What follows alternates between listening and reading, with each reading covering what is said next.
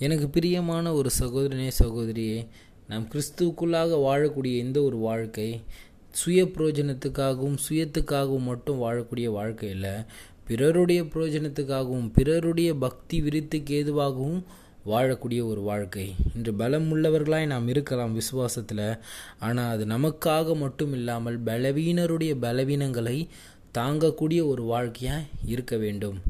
Price lot கர்த்தர் உங்களை ஆசீர்வதிப்பாராக. Amen.